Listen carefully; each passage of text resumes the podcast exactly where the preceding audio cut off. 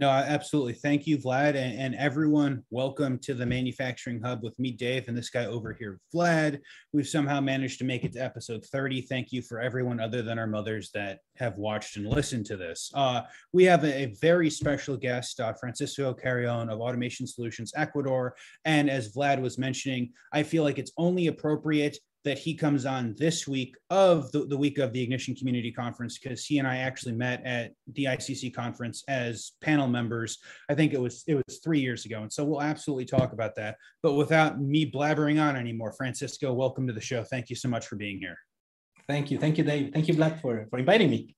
No, thank you. Thank you absolutely for joining us, Francisco. And I've alluded a little bit to your background, but I want to dig in a little bit more on how you got started in automation, manufacturing, and, as we progress, I want to learn, how did you get to where you're at, which is running your own business and your own company, both on the technical side and on the business side. So could you give us a little bit, maybe background information about yourself? Sure. Well, I'm 43 currently, so, and I started pretty young. I started when I was basically 18 years old, because I was an exchange student in the U.S. actually, mm-hmm. and I was already graduated in my country when I went over there. So I took a couple of classes that that interested me back at the time. We're talking about the 90s, so the computers were pretty not in the manufacturing floor yet. So I learned some AutoCAD basically. And when I came back to my country, I had the chance to start working in a systems integrator who needed blueprints, basically. Someone that draws the electrical blueprints and stuff. And coincidentally, during that summer, when I came back and I had this summer job, one of the first projects for that company that involved HMI in software came in. And to tell you the truth, back at that time, it sounds kind of silly nowadays, but the electronic engineers didn't know how to install Windows 95. It was a big challenge, basically, right? And so I was always a little bit of a computer geek. So I jumped into it. I started working with, back at that time, I think it was Wonderware InTouch, I believe, mm-hmm. Version 5. I think one of the earliest ones. And so we made that project. I really loved the results. And I started my career basically in college. So I worked at the same time that I was studying. Then I got graduated. I kept working for this company. I worked for 7 years. And then I suddenly decided that wasn't my thing. And I switched to an Israeli company that still does value-added platforms for cell phone companies, basically, right? Mm-hmm. So then I discovered all the databases approach and all the communication side, and I was like, this is also interesting. So when I came, I lasted for a couple of years in that company, and then I came back for to zero basically, and to say, what do I do? And I decided to start my own company. And along with my brother-in-law, which is my partner nowadays, we started the company, and it's been 17 years since then. We have we started the three of us. Nowadays, we're 30 people basically in the company, and we were always focused on this kind of merging data from the manufacturing floor and take it upstairs. Mm-hmm. They used to teach, I don't know if the US they do that, but here in South America they teach you the automation pyramid, back in the day, and it was like the sensors, and then the controllers, then the HMI, and it's funny because back in those days, each field turned to be smaller. Like MES, which was like the top of the pyramid, it was the smallest portion of the pyramid. And nowadays, I think they should. I hope they have changed that. And it's not it's not like a pyramid anymore. It should, or if it is, it should be an upside down pyramid, because the MES and all the connection to the rest of the company it should be the greatest portion of it. So we were always focused on that, and we got a lot of know-how on a couple of projects we did. The problem it was, you know, the know-how was great. The project turned out great, but we did it for a couple of multinational companies here in Ecuador, mm-hmm. And they had the budget to pay for the licensing. So it was quite expensive. It was really heavy on the project budget. Mm-hmm. So we came out of these two opportunities. We were really happy with the results, and we started offering, you know, doing historian, you know, plant history, mm-hmm. Track and trace. And I'm talking year 2000, basically, between 2000 and 2004. And you know, all the customers that we talked about this, they were like, that's great. That's exactly what we want. How much it costs? And we said it, and they said, okay, thank you very much. Come back when it's feasible, right? So we had to do what most integrators do, which is focus on the plant floor for many years, you know, doing making panels, building panels, designing, doing wiring. We still do, but then in 2013 we started working with Ignition we were presented with the product, and we discovered that was the platform that actually was going to allow us to take all this know-how that we had and we couldn't sell, basically, to turn these kind of projects feasible. And since then, we have been doing a lot of OEE, we have been doing a lot of track and trace, we have been doing a lot of, I think one of the most feared things on control systems is being able to, you know, interact with the ERPs and interact with the IT level softwares. And we have been doing that for almost 12 years, you know, so for us, it's kind of like an everyday thing. And in that sense, also, you know, the platform that you use is that it's going to be really important on how it turns out. Was price point like the major, I guess, factor based on, you know, like what you saw, or was it the industry that was trying to also shift and get a lot more of that data? I'm just curious, like on that perspective, right, as to why up to 2013, you were focused a lot more on the plant floor, right, receiving those no's from the end users, and then 2013, where you've learned Ignition and started to deploy that software, it made a lot more sense for them. Was it only price, or were there other benefits that you think? I think it's many. Actually, it's a lot of benefits, but the problem is that when you don't have those benefits, they all turn out on price. You know what I mean? Because, for example, okay, let's do licensing on one side. You know, that's just a product. That's a price inherent to the project. But the problem is that if you have a platform that doesn't help you as an integrator to you actually grab and add value to whatever you're doing on it for the customer, for example, something as simple as connecting to a database. Mm-hmm. You know, if you take any of the traditional SCADAs, if you want to do a simple insert, sometimes you have to go out to a VBA scripting.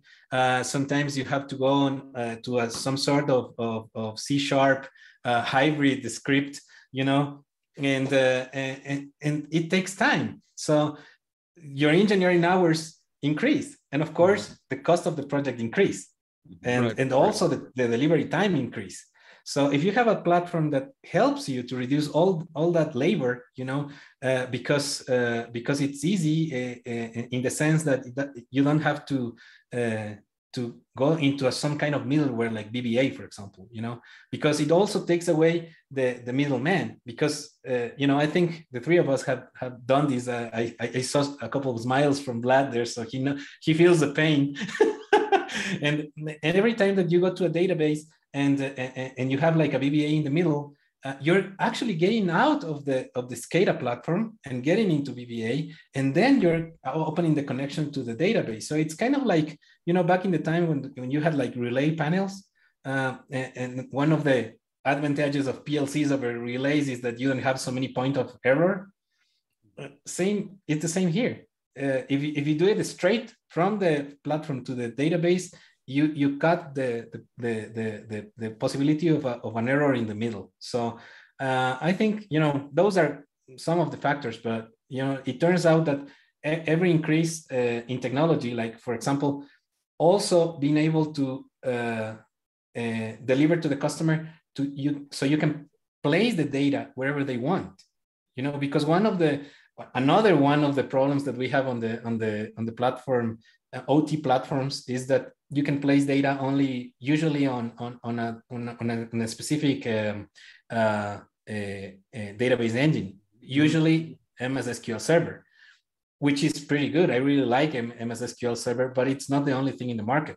IT people and many customers, especially bigger customers, they have already invested in some other IT platforms, you know, and database engines, Oracle, MySQL, even Informix, DB2, whatever. And it's natural that they tell you, you know, I would like to have the data, but I would have it on whatever I already invested in, and not having to create like an interface or anything like that. So there's many factors that actually contributed starting 2013 to be able to deliver these kind of projects in a budget and make it happen. Absolutely. And I'd just like to point out that, you know, 2013 was 8 years ago, and it's not like it's not like customers everywhere else in the world other than South America were in mass adoption mode of this. I feel like there are many customers, you know, that we go into every day in 2021, 8 years later, who are still not even to the point of what Francisco and his group was trying to do 12, 13 years ago, before they started to hit that adoption back 8 years ago. So I think that Francisco likes to joke, he and I, that South America and what they're doing is 5 years behind what North America and we are doing. I'd like to let him know that they're at least 8 years ahead of many customers that I work with on most days. That's great to hear. And actually, you know, when we met with Dave in ICC 4 years ago, the first year that I went was in 2016, I believe, to this event. And actually, one of the best things that I took from that event is that feeling, you know, because usually you think that this divorce between the OT and the IT happens only in Ecuador because we're I'm going to say third world country at law. You know, the best term should be like developing country, I believe, or something like that. But, you know, you only think that happens here, you know, because we don't have the technology, we're behind in technology and that kind of stuff. But when I went to the ICC for the first time, I could see that the same pain points that we have in a plant here in Ecuador, in South America, the same thing was the complaint in the US and in Canada and in Europe, you know. So it wasn't a matter of probably budget. I think it's a problem of the industry, to tell Absolutely. You the truth, because we have been used to be kind of like a black box, you know, usually even in budget wise, because you know, who buys the SCADA? The SCADA software is bought by people in the project department or in the maintenance department, and the IT people, who is, you know, the entity that has all the budget to keep updated and to keep it with the latest technology. Sometimes they never see at the SCADA system because they didn't buy it. They look at that something like really weird, that, you know, it's part of a machine, so it's not theirs. And that's why I always joke about this with my customers when I walk into a plant, and I always check the you know, the receptionist's PC or the computer she has or he has, and it's always better than the one in the plant. Always. So it doesn't make sense, you know. So it's so basic that both worlds, I mean, IT and OT, collide, because that's the only way that everything that's on the production floor gets released. And as I talked today before, I used the term being democratized, because you have invested so much money down on the machines, on sensors, on PLCs, that it's kind of silly that you cannot distribute that data all across the hierarchy of a company. Absolutely. No, I love what you're saying, Francisco. And I think it's time for a bit of a funny story. It is, as Vlad mentioned in the beginning, ICC week. Francisco and I, you know, it kind of revolves in our life. And so 3 or 4 years ago, Francisco and I were on the integrator panel together. And so we sat down, and he and I met the first time, and there were 4 or 5 of us. And so he and I were talking, and I told him how we are very nomadic and we travel around and we can work from everywhere. And I see this look on his face. He's like, who is this strange person who just travels around and doesn't have to go to the office? And so Francisco and I reconnected a little over a year ago. And we were talking, and I was asking, you know, how it's going with the lockdowns. And Francisco, do you want to kind of like tell the story of how quickly, like from the point of Ecuador had COVID to the point of you guys were transitioning into your home offices, your new home offices, if you will? Oh yeah, sure. Well, it was very sudden, like for everyone else worldwide, I guess. Here in Ecuador, I believe I remember it was March the 10th that we got the warning, basically, that something kind of weird was happened 2020. And of course we had a meeting with the other directors of the company, and we said, well, what do we do? And we said, you know, for the safety of everyone here, we should go home. So we closed the office on March the 12th, actually, on 2020. We sent everyone home with their laptops and with their computers. And the thing is that, you know, whenever you practice what you talk about, you should have been ready for this. So we already had like a pretty neat network infrastructure within our offices. We already had a VPN with our offices and with most of our most important customers, like the day-by-day basis customers, because they needed support. The difference was that, you know, we were used to get connected usually at night and usually during the weekends. But it turns out to become the everyday life. Basically, that was the main difference. We were already using Teams since 2016, actually. So we were.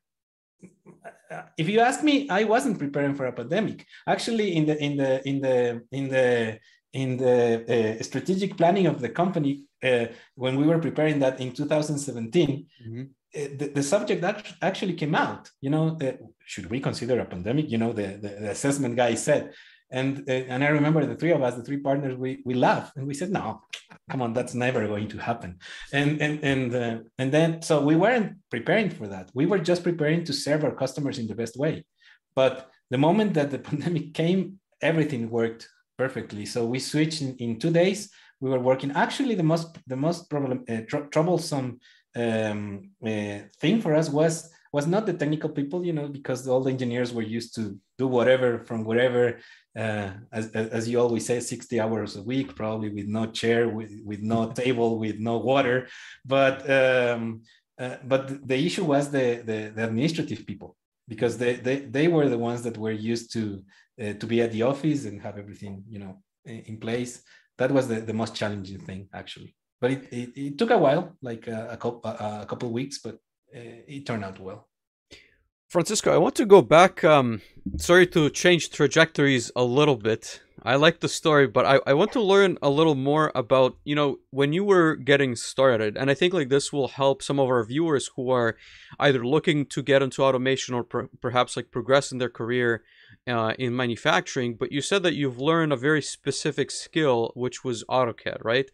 And I think it's very important to recognize that, for example, for myself in engineering school, you're taught a lot of, I would say, skills that are not necessarily practical from an employer standpoint. So I'm wondering, I guess, first of all, what led you to choose AutoCAD specifically?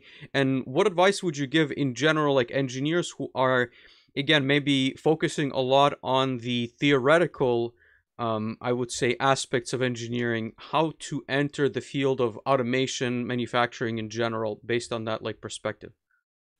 Sure. Well, I think everyone's profile is very respectable. Let's start from that. So if someone is really theoretical and it's, you know, like really getting into all the math and all the physics of whatever we do in automation, is also respectable because probably it's going to end up in a research and development and discovering something, inventing something. So it's pretty good to have that also. But if you're, we call it in Spanish something like application engineering, what we do, you know. So I don't know if that covers yep. Covers it in English. And if you wanna become like an automation engineer, like someone that does the designing and you know, programming and starting up and commissioning of control systems, I would say it's rather complicated nowadays. The only advice I can say is keep learning. I mean, because, you know, we are that kind of field where you cannot stop with what they teach you in college, basically. Because as you said, they probably teach you, I always liked when I hire someone, I always like to, one of the first questions that I do is, okay, how many brands of automation devices you know? And it's really worrying for me that, you know, in college, I mean, you can have all the theory, as you said, but you have no clue of how to get that grounded to the practice. And so I always ask about that. And I always recommend to whoever works with me, I always said, you have to be ready to learn. If you want to do automation nowadays, it's a really confusing profile because you have to be a really good electronics engineer. That's obviously the base, but you also have to somehow be curious have a lot of curiosity about IT, you know, like databases and programming languages, and you also have to have some interest in networking because you won't get any machine or any sensor nowadays integrated if you don't work with networking. And on top of that, you have to be a people person, which is one of the hardest things, because whenever you go to a plant, to a project, basically, you have to learn how to acquire the know-how, and that's a people skill. You know, you have to become the best friend with the operator, probably with the production chief, because those are the guys that know how it runs, not the manuals, not the procedures. Sometimes if you really want to correct something, you have to go to the root, which is the people that is actually making the job and making things happen. So if you combine all those skills, you will get like a really good controlled engineer, basically, especially because the way the industry is going, as we are speaking today about DevOps and stuff, are things that come from IT. Absolutely. It's not in our world, as we say. If you want to stay and remain on the OT side, probably many of the skills, probably networking is needed. But probably the rest of what I have talked about is not going to be required. But the problem is that, you know, designing control panels, programming PLCs, and that kind of stuff, at least in our market here in South America, for me, it's already a commodity.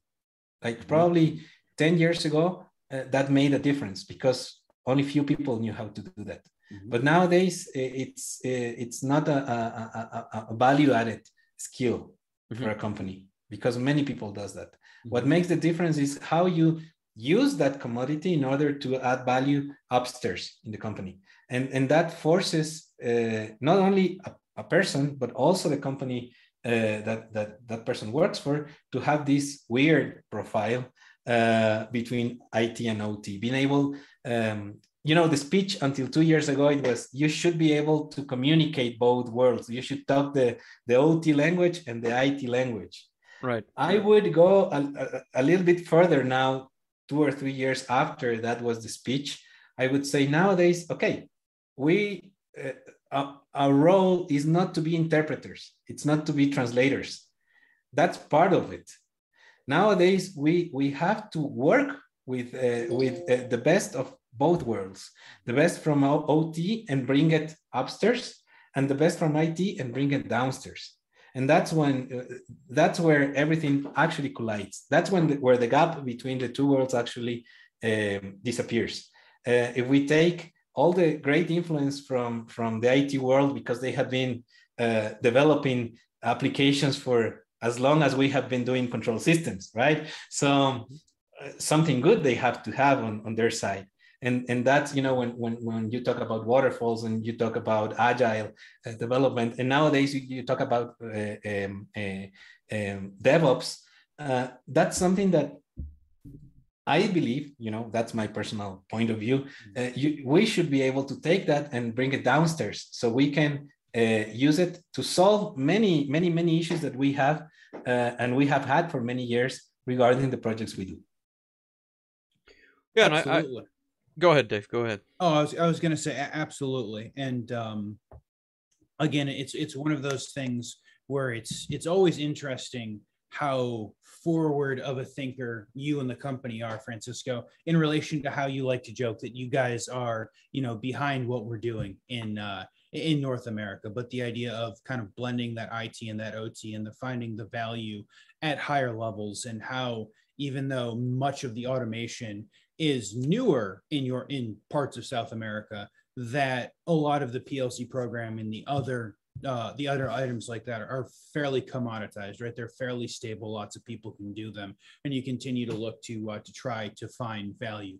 Can you talk a little bit about some of those tools that you guys have either created or are potentially looking to implement to meld more of those IT strategies, more of those DevOps strategies into either ASE or into your customers? Sure. Well, it's kind of hard to bring DevOps to the OT floor nowadays because of the kind of industry we have, right? The first thing that you should have in order to be able to think about DevOps in the OT world is to have something that actually can work with DevOps, right? Yeah, because, you know, if we start with the basic thing for us, the first step, which would be source control, right? You should have something that, you know, some kind of platform to work with that allows that source to be controlled, right? Yes. So it's a pretty new concept in our industry, definitely. For example, I don't know of any other SCADA platform that actually allows to be source controlled, and I mean by standard tools, not by something like built for it, you know, than Ignition in that sense. And I'm not talking like 3 or 4 versions ago. We're talking about the latest release, the 8th version of Ignition, is the first one that is actually prepared for us to be able to bring the DevOps algorithms down in the OT floor. Why? Absolutely. Because it exposes all the programming files basically to the system, right? To the file system of the operating of the OS.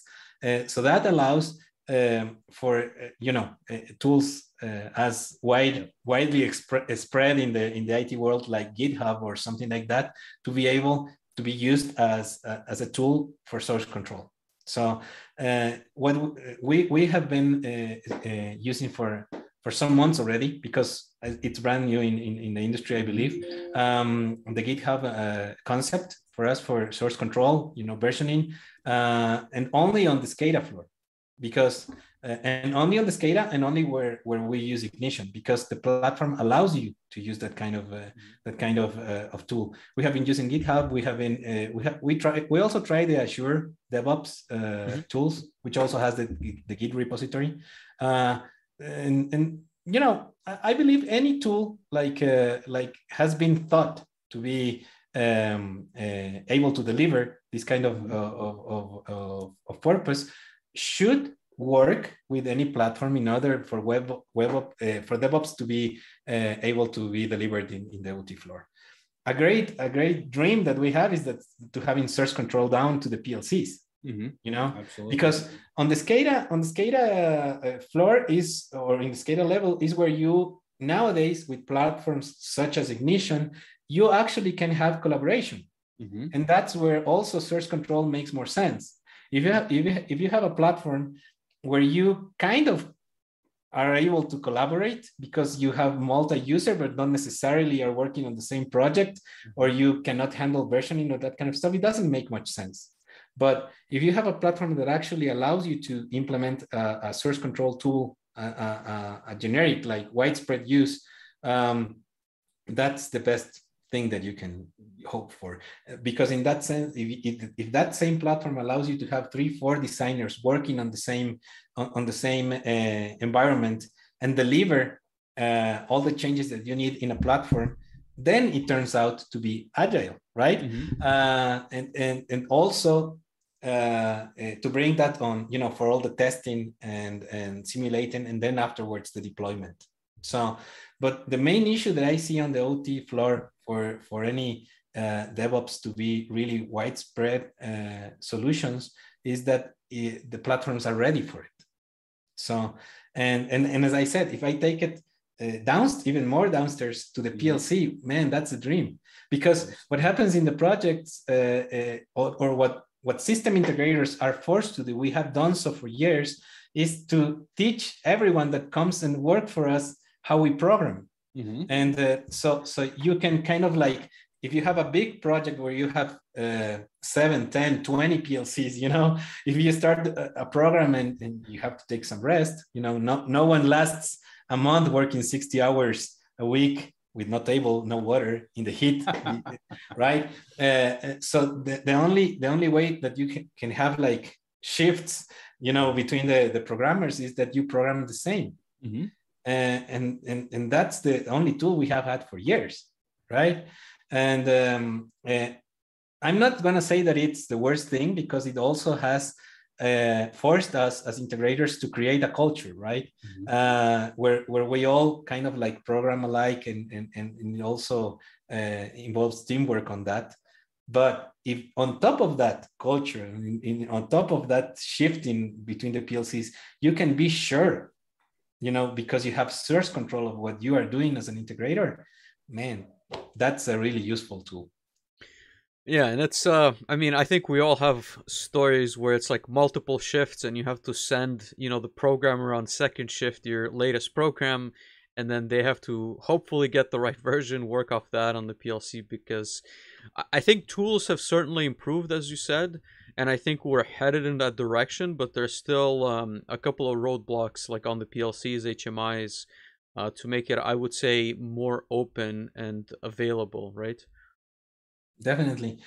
I think everyone that's watching, and the three of us, I'm pretty sure that you have had like a version of the program that says final PLC, right?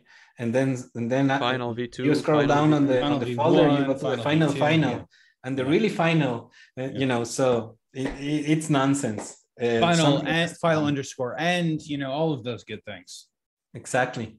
Exactly, and but one of the roadblocks there is the kind of industry we have, because we would have to have some sort of standard, you know, for a tool to be generic, right?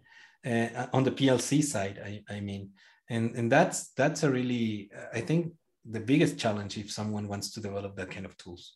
Well, let me ask you this then, because this is, I actually wanted to ask this question on the previous podcast, because I think it's very relevant, but where do you see, let's say, the current PLC and HMI ecosystem heading, right? Because currently you have vendors that have developed their own software, their own hardware, it's highly proprietary, but you can also go in a different direction where you would have more of a, let's say, Linux-based, you would just deploy an industrial computer, you know, throw that in your panel, and that would, again, serve up your Ignition screen, serve up, like, you can technically run, like, a FactoryTalk View AC, you know, like, local application. Like, do you see maybe the hardware and software headed more like that way, where it's more open source, more, again, because I think it provides multiple benefits, right? Like, not just being more open, but also people from the IT side, and I'm talking more, let's say, software engineers, would have a much easier time going into those platforms versus, you know, the more proprietary PLCs that are programmed. And again, there's certainly workarounds and there's text-based languages that are closer to that, but those platforms can be programmed in Python and Java and so forth. Like, what are your thoughts on, again, this could be 5-10 years down the road, like, how do you see that, like, PLC, HMI, like, plant floor ecosystem changing?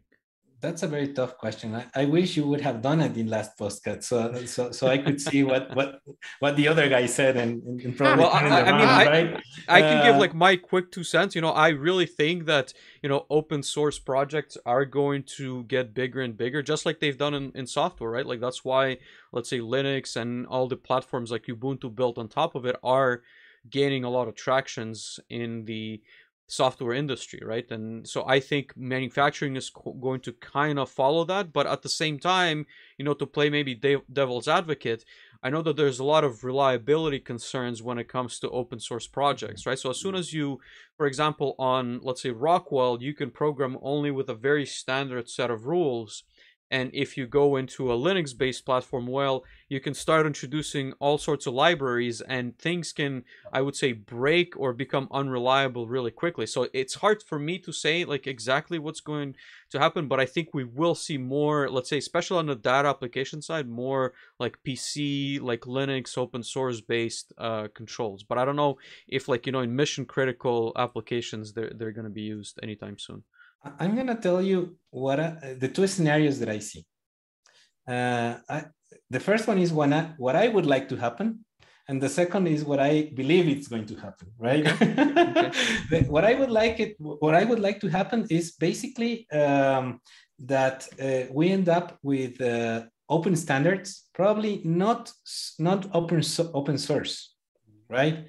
But with open standards, in order to be able to deliver solutions that allow the control systems industry to open up to the rest of the technology available across a company, right?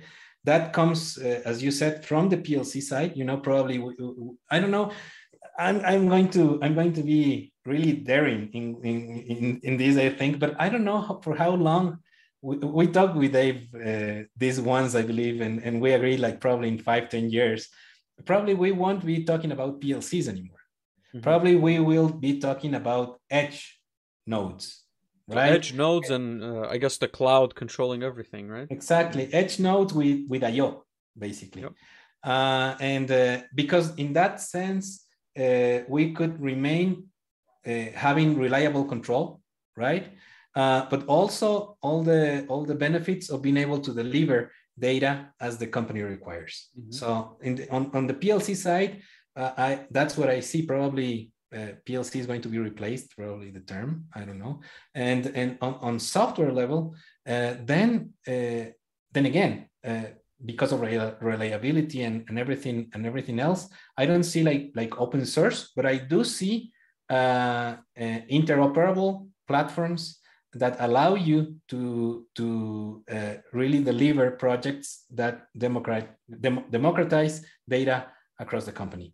What I mean is, for example, if you need to go to the ERP level, like SAP, right? That's one of the biggest things that you hear, or one of the biggest obstacles, not only from the OT side, also from the IT side, because development, like configuring and developing the middleware on the ERP side, it's really, really expensive, right? But if you get a software that's able to interact in a certified way, right, with the inner functions of the ERP, then you can actually join both worlds with no problem, right? So that's how I would like it to happen. You know, I think that these kind of platforms are going to be developed, and that's the structure they will have. But these kind of platforms are going to be delivered to the customers and to the companies that actually go into digital transformation and into data-driven initiatives, right?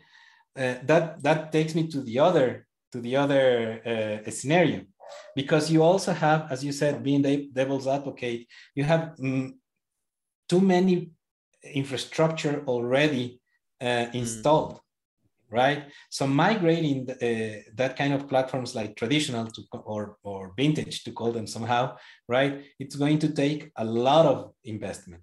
So probably the companies that have invested in that kind of infrastructure are going to be kind of like a little bit truncated, the digital transformation initiatives, but they will be okay with it because, or forced to be okay with it, because unfortunately to change that will probably require too much of an investment and too much of willing to change. So probably both are going to, from 5 to 10 years from now, both the schemas are going to remain. But I think that, you know, new plans, new investments, and mm-hmm. and companies with vision in the future and how they want to take take a return of investment on whatever they do on the OT floor are going to go with these open standards, probably not open source code, but yes, open standards, platforms that allow them to do things on the OT floor and also accomplish all the neat dreams on the IT side and on the production side, on quality assurance and things that doesn't restrain anything, right? Yeah, I think that makes sense. I like your two perspectives a lot, Dave. What are your thoughts on that point? I think I'm going to echo many of Francisco's thoughts. So you guys can probably tell that he and I spend a lot of time talking. But no, I think I'm going to echo many of his thoughts. Maybe more on like the devil's advocate side. I think that there will certainly be opportunities. I think that we are seeing a lot of upgrade cycles, especially for PLC5s that are now like 30 years too old to be running much of these. But I think we're seeing upgrade cycles. And I would almost wonder if with all the supply chain issues that we're finding, it will not allow us to kind of jump from PLC upgraded to another PLC to, you know, maybe it's an edge controller. And I guess in my mind, I very much think of PLCs as edge controlling, right? So in my mind, much of it is we've had controllers at the edge at the machine level for the entirety or since, you know, 1970. So I think that there will absolutely be a lot of opportunities to potentially look at some of that. I think we might see more, you know, Linux or CodeAssist or other almost PC-based programming or control platforms. I think there are a lot of those that are coming out, including some of the folks that have been on our show in earlier episodes. I think that there's a lot of opportunity for that. But I think I am more hopeful in the next 5 to 10 years for like an open standards, like Francisco is talking about.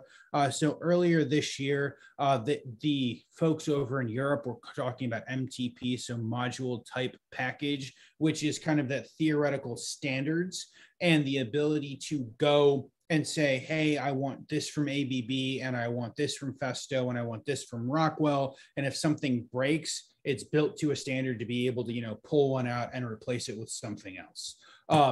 At least that's the theory. I don't know how far they have gotten into like the overall agreements of that, or if we have a working model of this is how it's actually going to work. But for me, that kind of brings hope to more open standards. And if we do a better job standardizing on how we build things, much to Francisco's earlier points, it will kind of alleviate some of that strain of, hey, I went to school and I know one controller, when it's like you really need to know 4 or 5 controllers to be successful. If we can build to standards, then it should be easier to get more people into the industry, which is absolutely an issue that we find up here in North America. I guess that kind of brings up a question to you, Francisco. Do you guys find issue, or is it difficult to find people who are willing and or capable to go work in controls or to go work in factories in South America and Ecuador? It's not a problem to find people that want to work in factories. Mm-hmm. The real problem is to find people that can work in factories and actually deliver, right? Okay, yeah. Because, you know, I've always said that the integration business, it's actually a labor of love.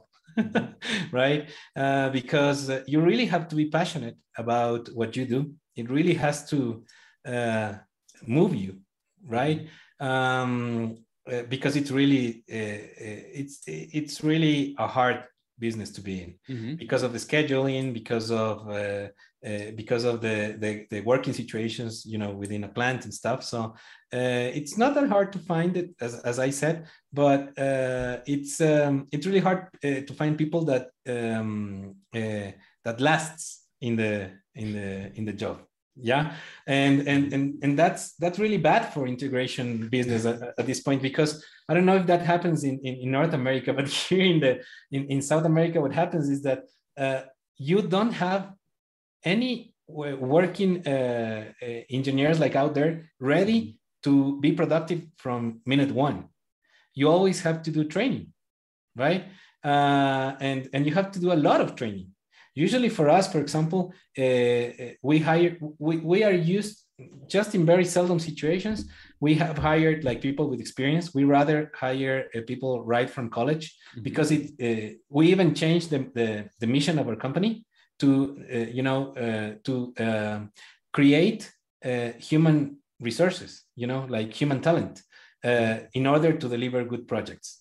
Why is that? Why don't you like... experienced professionals. Yeah, no. I mean, because usually what any integrator has on their mission is, I want to deliver the best systems ever, right? Mm-hmm. Or something like that. In our case, our mission is to create the people able to deliver those kind of systems. Because as I said, you know, usually when you hire, whether it's someone recently graduated, or you hire someone with some years of experience in the control business, they will know exactly what a control engineer is expected to do. The problem is that our industry requires many more skills than that nowadays. So from the day one, when I hire someone, probably it's going to become productive. I expect in 5 to 6 months time lapse. Right? Because why? Because you have to start with, first on the products, the control products you use as an integrator, whether you're in Siemens, in Rockwell, in Schneider, or whatever you use, you have to give training on that. And mm-hmm. second, if you're an integrator that wants to fill the gap between IT and OT, you have to start with a lot of training on databases, on networking, and from the basic concepts, because unfortunately you cannot ask a controls professional to know that. That's not part of our profile. Nevertheless, it's something that's needed, right? Yeah. And what are your thoughts, like, to that point? I like the way, like, you phrased it, right? So coming back to, and again, we've asked this question several times and I'm still trying to like figure out the answer, but going from software engineering, right? Someone who really knows software well, and making them your like data or automation expert. And again, maybe the gaps will be different, but perhaps I think now, as you've kind of mentioned it, there's not as much need for them to know the hardware, and they do have like the software components, right? Someone who comes again with software engineering would probably know databases, would know all the DevOps tools, would know again, like, you're not gonna have to teach them Python, Java, C++, whatever. Like, what are your thoughts on that versus like taking an electrical engineer? Okay, I'm gonna tell you a story, right? Rather than answering the question. I like that. We have been in the market for 17 years, and I'm not saying it's impossible, but whenever we have done the experiment of hiring IT people to do OT, like control systems work, with the training in the middle and everything, it doesn't turn out as well as if you take someone from like an electronic engineer and take him to the IT level. Why? Because I think part of the automation engineer or the controls engineer, whether you want it, you like it or not, it has to do with programming. So you have some sort of programming levels, right? And programming skills. The problem with people that comes from the IT world is that you don't have all the electronics and all, you know, like electricity and all the mechanical design background, and it's harder to pick on those skills or teach those skills to someone that comes from IT than teaching IT to someone that already has all the physical, mechanical, all the process know-how. So we have discovered that it's easier because we have tried it both ways, like hiring people from IT and hiring people from OT. I'm not going to generalize. I'm not going to say it's impossible because it's not like that, but it's easier for, from our experience for a controls engineer to go to take the step up to learn all the IT world things than the opposite. At least that's my experience on that. Gotcha. That is amazing. And to take a pause, I'm going to ask Vlad to give me the awkward laugh he gives before I do every ad read. So Vlad, if you can give us the sound effect, thank you. Now Francisco, this may or may not solve a problem that you were talking about earlier of our sponsor, and I promise that we did not set this up, but we can give you some more information when we get off the show. So this episode and the theme is brought to us by Copia Automation, and they deliver modern developer tools for industrial automation. So it's built for automation and controls engineers. And Copia's flagship offering provides Git-based source control for PLC programming. If you guys are wondering, they're currently on the Rockwell, Allen Bradley, the Siemens, and the Codasys platforms. So functionality includes version control, change visibility, and the collaborative design, again, as Francisco was talking about, to streamline how industrial machines are commissioned and operated, resulting in much faster delivery and maximized uptime. And if you guys are interested, they are offering a free trial. And if you guys check the comments, or if you're listening via podcast, you guys can check the show notes. You guys can go ahead and click through there. If they ask, let them know that the Dave and Vlad sent you. And again, thank you to Copia Automation for continuing to support the show. Absolutely. Thanks, Dave. No, perfect. And so I think that you bring up many good points, Francisco. And so for everyone that doesn't know, Francisco and I normally spend the first 90 minutes of our 60-minute conversation talking about things that aren't work. And then we remember that we are getting close on time. But as we are getting close on time, I do have a couple of I actually have three questions to ask you. Now, for everyone that doesn't know, Francisco has something in common with Leonardo DiCaprio. And so Francisco has, for 5 out of the last 6 years, been a finalist but not a winner for the ICC, the Ignition Community Conference Discover Gallery, which is the award show. Francisco, as Vlad and I don't have anything in common with Leo, can you tell us what that feels like? Well, it doesn't feel right. But on the other hand, we're turning it around and saying, yeah, you know, like being there once, it's mm-hmm. kind of like, okay, being there twice is great, mm-hmm. but being 5 times, the only thing that proves is that we deliver every time, right? Oh, absolutely. So it's harder to remain than to get there, they say, right? At least in Spanish, we have a saying that's something like that. I would say that it's very impressive, the fact that you guys have done it so many times in 5 out of 6 years. You continue to deliver high value projects to your end users. I think is nothing short of amazing. Yeah, and the great thing, and I'm really proud of the team that I have, is that we have been on these kind of awards since 2016, basically. Mm-hmm. And the good thing is that every time is a different member of the staff.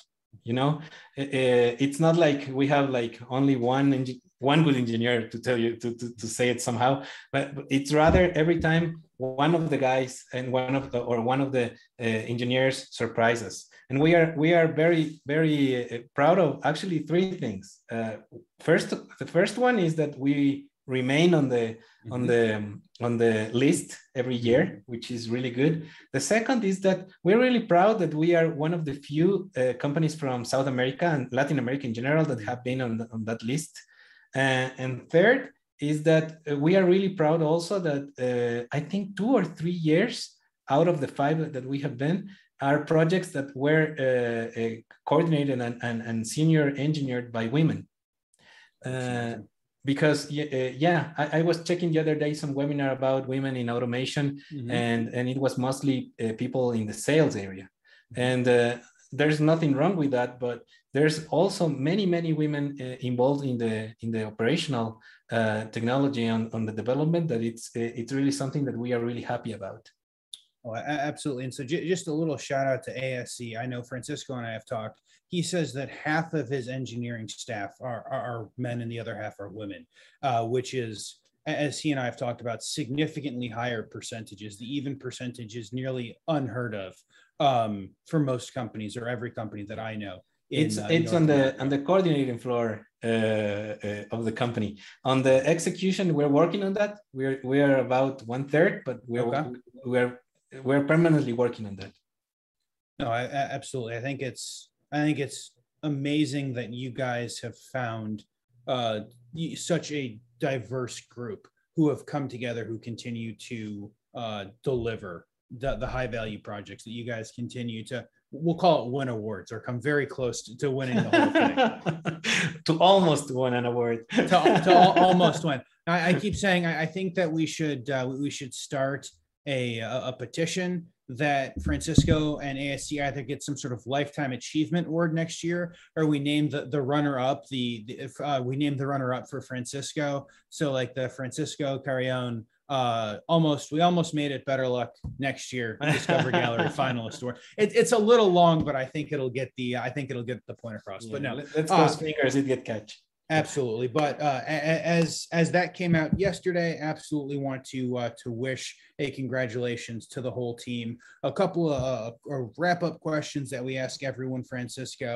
I like to call this the not sponsored Audible segment, is where we go and ask if you have a good book or a good document that you would suggest everyone reads. Sure. Well, I don't have a book that I would like to recommend, but rather something that every time that I hire someone in the company, or if I talk to someone that really wants to easily understand, because, you know, the IIoT terms, Industry 4, digital transformation, my God, everyone uses it nowadays. And it's, you know, it drives me crazy because half of them have no idea what exactly it actually means, right? Yep. So whenever I hire someone, I recommend a conference from Andy Stanford Clark, which took place right after the ICC. I think it was 2 or 3 years ago. It wasn't like a technical approach, because it wasn't within the ICC. It was just a conference for the people in Folsom, which is the city where inductive automation is. I had the luck to be there, and it really, I think it's invaluable, you know, because he makes a really fun, entertaining hour about talking about really nerdy IIoT things, and make them really really easy to understand for everyone.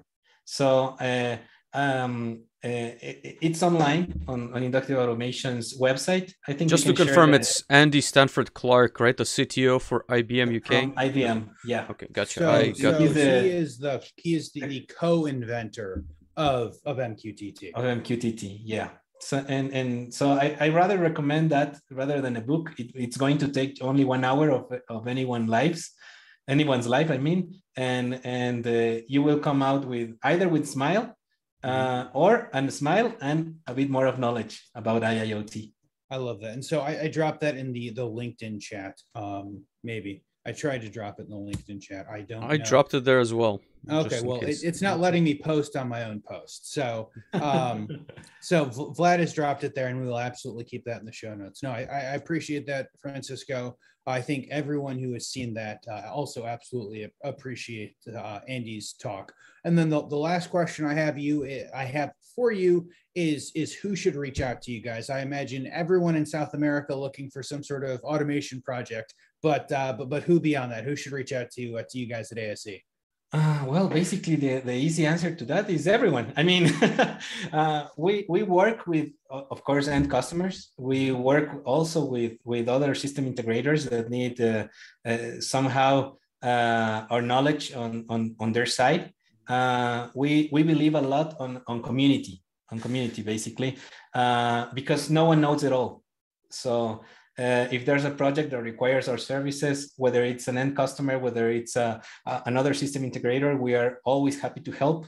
On the other hand, if someone wants to learn Ignition, for example, we are a premier integrator. We are also an integrator for Rockwell Automation, for Wonderware, and for Siemens. The three of them in the top categories on, that each brand manages. But we are also a CTC, a Certified Training Center for Ignition. So if anyone has the need to learn the software, the only catch is that we are the only CTC in the world that's allowed at the moment, or not allowed, that at the moment are teaching Ignition in Español. So that's the only catch. If you want to learn Ignition in Spanish, contact us. With the pandemic, we are doing it remotely. So that was going to be my question. So like there's an opportunity to learn it remotely. That's awesome. Sure, you don't even have to come to Ecuador. We used to have like many people like before the pandemic come here, learn Ignition and go to the Galapagos Islands, which was a pretty neat thing to do. But nowadays we can do it remotely.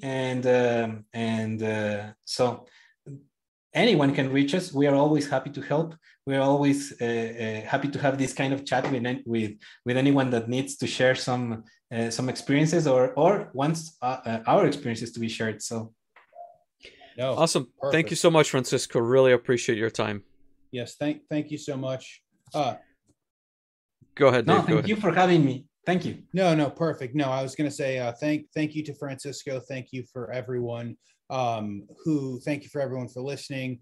As again, if you guys are listening to us on the podcast or anywhere else, please remember to hit that like button and give us 5 stars on Apple Podcasts, because that apparently matters. But subscribe to the channel. We will have we'll have new episodes coming out every Thursday, and we will be live here every Wednesday.